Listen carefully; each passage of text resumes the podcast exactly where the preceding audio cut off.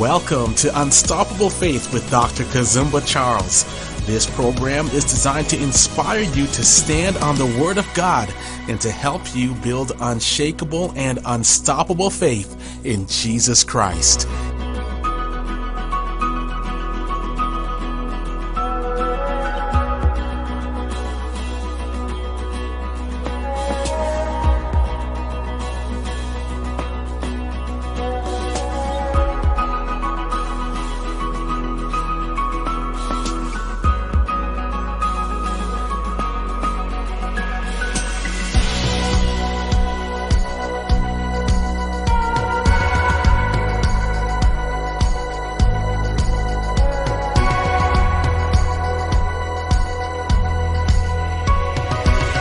Here's your host, Doctor Kazumba. Shalom and welcome to Unstoppable Faith. Uh, this is uh, Doctor Kazumba Charles. We are so glad once again you are joining us from uh, around the world. You may be in your car listening right now on uh, Faith F M radio. God bless you. And those who are watching us in Africa and those who are watching us in Canada and the United States through the K I T V platforms. May the Lord bless you. On today's program, we have a very special uh, uh, program. Uh, we're going to be looking at uh, grace, courage, and strength. You see, in this life, we all walk through loss, heartache, and disappointments. But we don't do it alone. God is with us every step of the way, just as He was with the men and women of ancient times whose lives, struggles, trials, and triumphs are recorded in Scripture. In today's broadcast, I want us to focus on women of ancient times whose lives, struggles, trials, and triumphs are recorded in Scripture. Women such as uh, Miriam, Deborah, Ruth, Anna, Abigail, just to name a few. To help us with this topic, I have a great Bible researcher, scholar, Jill Smith, author of She Walked Before Us. Stay tuned, and we will be right back with my guest. When sometimes women are overlooked in history, the Bible never overlooks them. They're central to the message of the gospel and to the work of the church. There's more hope in this book than any modern book I've read about women.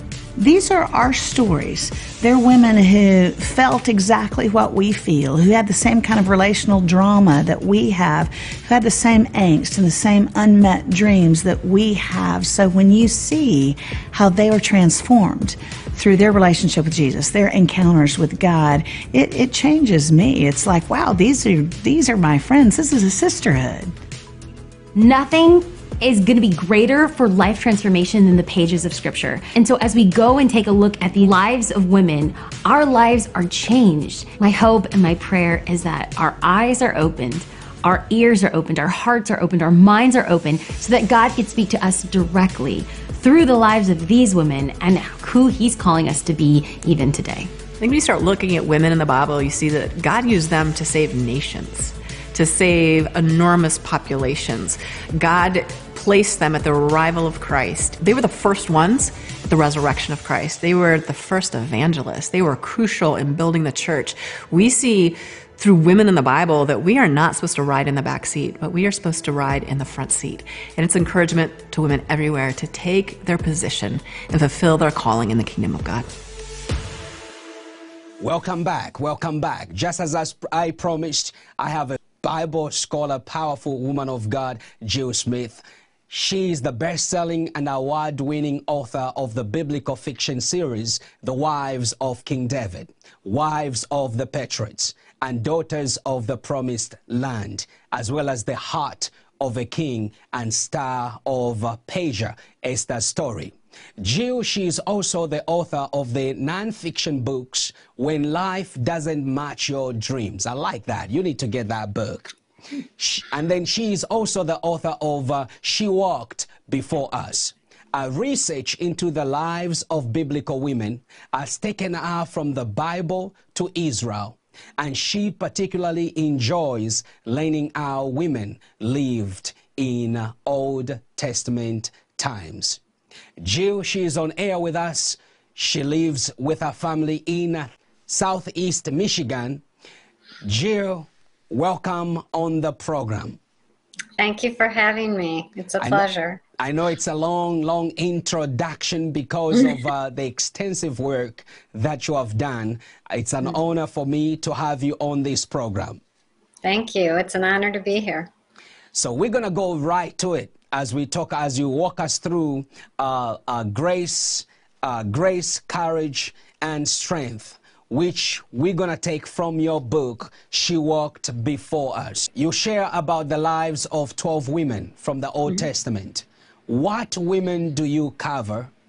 And uh, let me go right ahead and say, why did you pick those specific characters? The twelve I picked for this book are twelve different ones than, that were in the first book I wrote, uh, a nonfiction, the When Life Doesn't Match Your Dreams. I touch on twelve different women, but these in this book are Miriam, Rahab, Deborah, Ruth, Naomi, Hannah, Peninnah, her sister wife, uh, Michal, Abigail, Ahinoam, Maacah, and Bathsheba.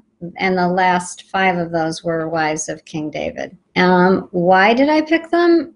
Because they had already interested me, and I'd written full-length novels on each one of those women. Are either in a novel or they have a named novel after them, like Bathsheba and Michal and Abigail all have their own book, but the other two wives that are named in this book had were in those books.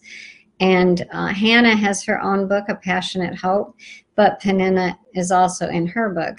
The only one that's not out yet is Miriam. So Miriam's Song is the title. It comes out in March. And so I have explored them in depth, and I wanted to look at them a little differently and see um, not just the fiction that I added to enhance what the Bible said, not change it, but just help to understand perhaps and uh, give a how things might have happened. Uh, that's my goal when I write my novels, to um, put you there so you can get an idea what their motivations might have been, or how the what the Bible says happened might have happened. Doesn't make my fiction true. It's just one way it that that could be. And so I always encourage readers to go back to the scripture and compare, because that's where you'll find the truth. But in this book, I wanted to give the reader what we truly know about those women from the scripture.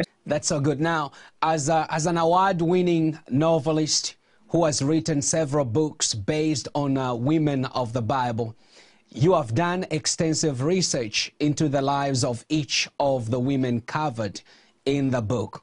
How do you do your research when you're looking at these uh, uh, uh, biblical uh, historical figures?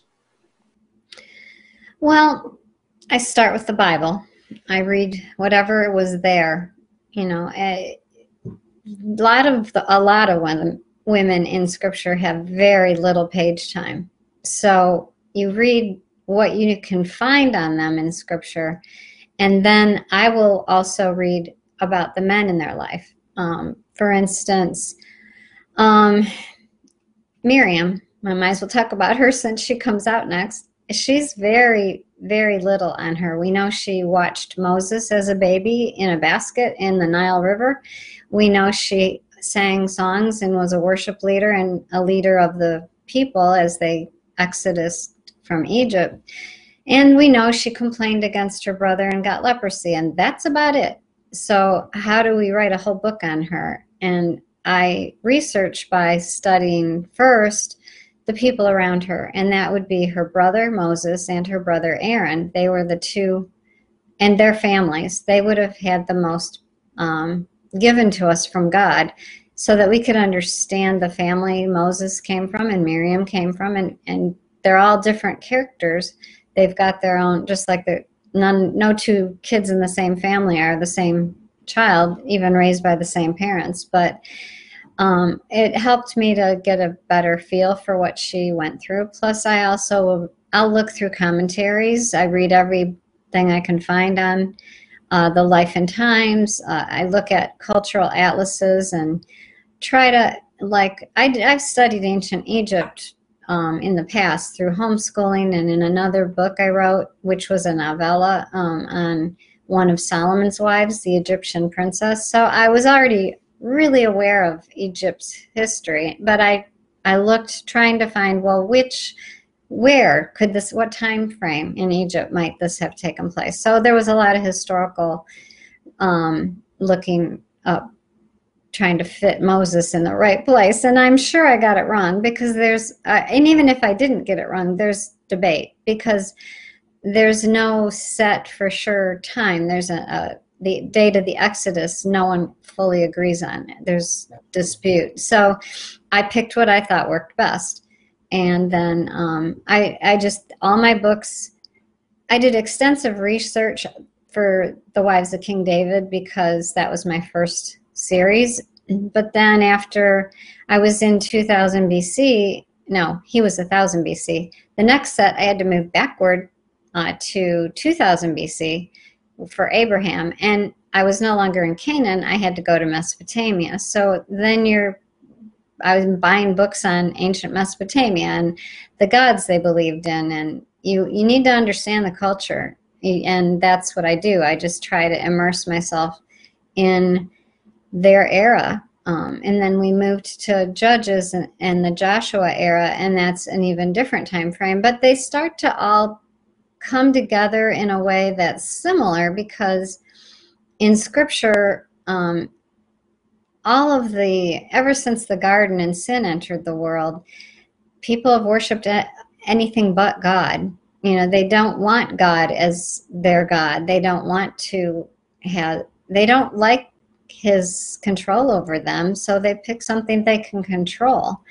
And so that's what every era had in common. But I'm also researching the character of each of these people, and that that isn't as hard, because nothing changes much with with history. Um, people, our, our sin nature doesn't go away. We're all broken, or we all have flaws, and we all want to be loved, and we all need courage when we're afraid, and we all need God, whether we know it or not. And so human nature doesn't change, and so that isn't as difficult when you're cr creating a character, because you can infuse what you know of people into the lives of the people that you're writing about, because they're just, they're similar. They're going to have, I mean, they're going to see culturally differently, but they're not going to not want or need the same things. Does that make sense? Awesome. Does that make sense? Yes, yes, that does. If you're just joining us, uh, you are watching Unstoppable Faith, uh, and we are so glad you've joined us now. Uh, I have on uh, on this program right now the privilege of, of hosting uh, uh, uh, uh, Jill uh, Smith, the author of uh, She Walked Before Us, and we're looking at uh, grace, courage, and strength from twelve women of the Old Testament. Now, I want to ask you this question, Jill. We are dealing with a lot of uh, emotions right now, uh, heartaches and confusion due to the COVID nineteen. Is there a woman from the Old Testament who went through something similar, or some trials, some strife that uh, we can learn from? I thought about that question a lot, um, because when uh, my publicist asked it, I was like, well, they all did. I mean, in a sense, none of them did, and they all did. No one had lived through a pandemic. None of them, but Miriam watched, she lived through watching Egypt go through plagues, so that would be the closest thing to a pandemic, but they didn't last like this one. But all of them went through heartache and fear of the future, and they all had to deal with um, loss, pain. I just, I mean, our own human emotions. And this year I've seen more heartache from the results of the virus than the virus itself. Um, in my, you know, sh small little world, it, it's, it's like we have to be careful not to fear the unknown, because God is the one in control of it, and he does not give us the spirit of fear. And I think some people like the Israelites, when they left Egypt, they were afraid. And Miriam, Moses, and Aaron were leaders that would have had to contend with that fear. And then they had the added fear of off, the, the right kind of fear of God, because God tried to, well, he didn't try, he, he can do what he wants, but he came down to meet with them, but he knew that he couldn't come too close. I think that's what I loved about that book, because it taught me that God has always wanted to walk with us like he did in Eden. He wanted to tabernacle with them. That's why he created the tabernacle and told Moses how to build it. But he wanted to come down on the mountain and get as close as he could, but his own holiness couldn't get, couldn't let them get too close, or their sin, which they are born with. We are all sinners. The, and even the animals, which aren't sinners, but nothing could come that close to holiness without an advocate, or God's holiness would have broken out against them and killed them. So he restrained his holiness, but he still longed for that closeness and relationship with them. And, and, that, and that is very key. He longed for that relationship with them. And the closer the yes. presence of God was with them, they experience protection, they experience provision, and that is very key for us as well in this season, that the more we'll stay closer to God, the more courageous we're going to be, the more we're going to feel the, you know, the protection and the presence of God. So that is uh, really mm-hmm. great. Now, let me go to this, uh, Jill, here, of the women covered in uh, She Walked Before Us. Which one is your favorite, and uh, or as the most we can learn from? Oh, I, it's like asking me which kid I like best, and I have three, so that's hard. But I have to say that my first series, The Wives of King David, were the, that those were the stories of my heart from for many years. But after I started writing them, I mean, I loved writing McCall, but Bathsheba, I think because her story, it It's about forgiveness and reconciliation. They all are, really. That that's my thread. It runs through everything I write, I, even if I don't plan it, and I don't plan it. It just comes out that way because it's it's my heart is for forgiveness and reconciliation, both with God and with people. And I think in her story, that forgiveness angle, because of what happened with David and losing her husband and then losing her child, and it wasn't her necessarily her fault, that she could have perhaps like asked David, please don't. She didn't, so we can say she wasn't completely innocent, but God blamed David for the sin. And so she had to come to a point where she could forgive him too. And I think that had to be really hard, especially when the baby died. So I, I think that I have her as a somewhat favorite, but Hannah was also a favorite because um, I, her tenacity to keep asking God for a child when year after year went by, and that constant praying and praying, and I have spent years of my life in constant prayer for the same thing, that I wait on God and then I get frustrated because I'm still praying and it's Five years later, still the same prayer.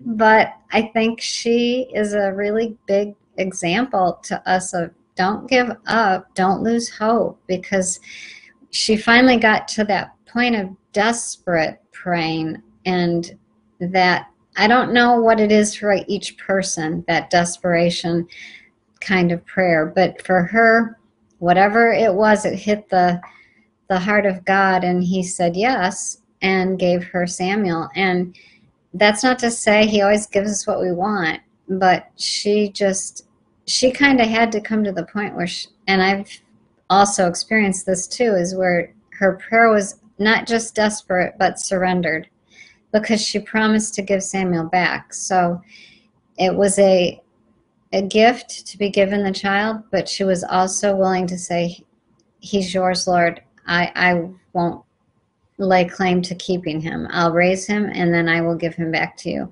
And that is extremely for us, hard for us to imagine as parents in a normal you know, at least in American culture, you don't imagine giving up your child. Um, but in her case, it was a promise I think she felt needed to be made. And why? We don't know. The Bible doesn't tell us. But um, I think I have my suspicions, and I wrote about them in her novel. But, you know, it's just my imagination in that part. I like that. I like that. Now, as we begin to wind up the program here, uh, uh, uh, uh, is there an overall theme tying these uh, women together? Uh, well, besides forgiveness and reconciliation, I would say the, the theme would be something I am forever learning, and I feel like I never learn, is to completely trust God with your circumstances. You can't know what the future's going to hold. We don't, it, our, our times are in His hands. We don't know if we have tomorrow. We need to wake up and be grateful for the grace for today. Uh, and we don't, Um, and the grace He gives to those we love or those in our neighborhood who still need to hear about Jesus, and He's extending that grace one more day for us to pray for those people or go and tell them about Him. Um, and I just think that trust is a difficult thing to have right now in our country um, and around the world, not just because of COVID, but because, like, Jesus didn't entrust Himself to anyone because He knew what was in them. He knew what was in men and women, and he, he, he knew they couldn't be trusted, but He can, and He wants us to trust Him. That's a big part of obedience, is not just belief, but trust and, and do what He says. Amen, amen. Now, uh, what is it, and uh, these are the, uh, as we close the program today, I just want you to help us with this. Uh, what is it that uh, these women did so well that um, you've really looked at? And um, uh, what is it that they did wrong? And if you can tie in that, how can uh, women avoid making the same mistakes? Because you've talked about trust. So one of them is that these were women who trusted God. So can you just uh, speak to that a little bit? I don't think they all trusted God. Um, I think some of them may have toward the end of their life. Some of them might not have. There's, I can think of two or three that I don't know. The Bible paints them as people that weren't the best necessarily characters, um, but um, I think that what they did right, um, you'd have to take each woman, you know, at it, but just to, to pick one or two, I would say what Ruth did right, if we want to just pull her from the, the twelve, is she decided to believe in a God she'd never met.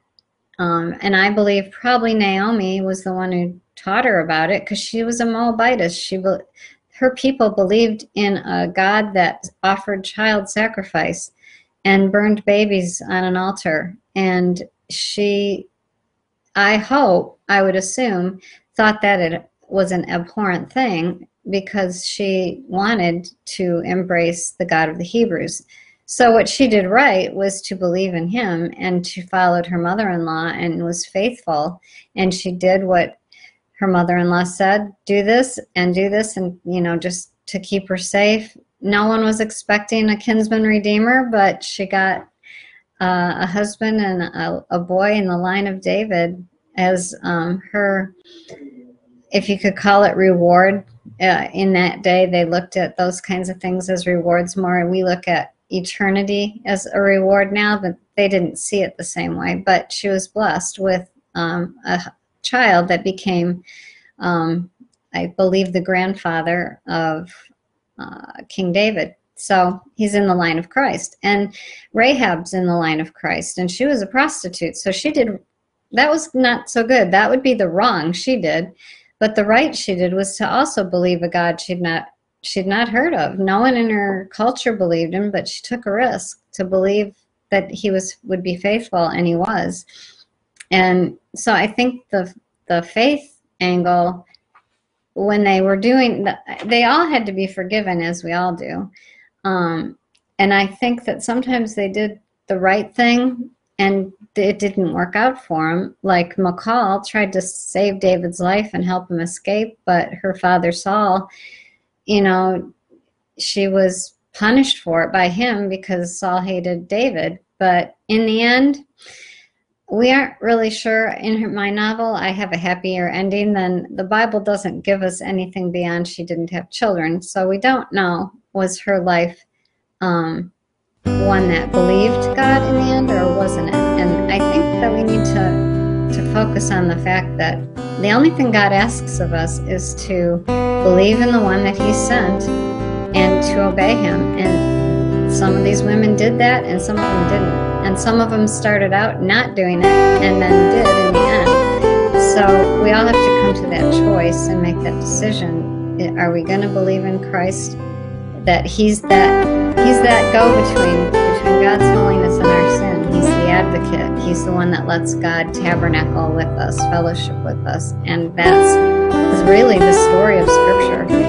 And so they're all, they all had to, to do that. And I hope that... Um, makes sense, answers your question, because that's what they did, right and wrong. Either you believe or you don't. Amen. Amen. That is uh, that is so powerful right there. Uh, uh, if you are joining us once again, we just come to the end of the program. I have a giveaway to give, and this is the latest book uh, from Jill. She Walked uh, Before Us. Here's what I want you to do. If you email us, the email is right there on the screen, info at K I T V network dot com. I want you to write to us and tell us one thing that impacted you from this book. And also, I want you, Jill, quickly here to tell us where the viewers can get this book, uh, uh, your book. Uh, well, it's available everywhere that sells books online, um, any, you know, retail... Uh, retailer. But if you go to my website, Jill Eileen Smith dot com, you can find the books all listed, and they all have links to any kind of bookstore you want to shop at. You can see it right on the screen there, the website. Uh, go mm-hmm. to that website, and uh, we want you to be impacted. Uh, women of courage, uh, women of grace, women of uh, strength, and men of grace, and men of courage, and men of uh, strength. Thank you so very much, Jill, for joining us. It's an honor and a privilege to have you on the program, and definitely Thank we'll you. have you once again. Thank you very much. I appreciate being here. Thank you for tuning in to Unstoppable Faith. Until then, shalom, shalom. God bless you. Faith is the currency of the kingdom of God. Thank you for tuning in to Unstoppable Faith with Doctor Kazumba Charles. If this program has been a blessing to you, write to us at life at Kazumba Charles dot com and share your testimony.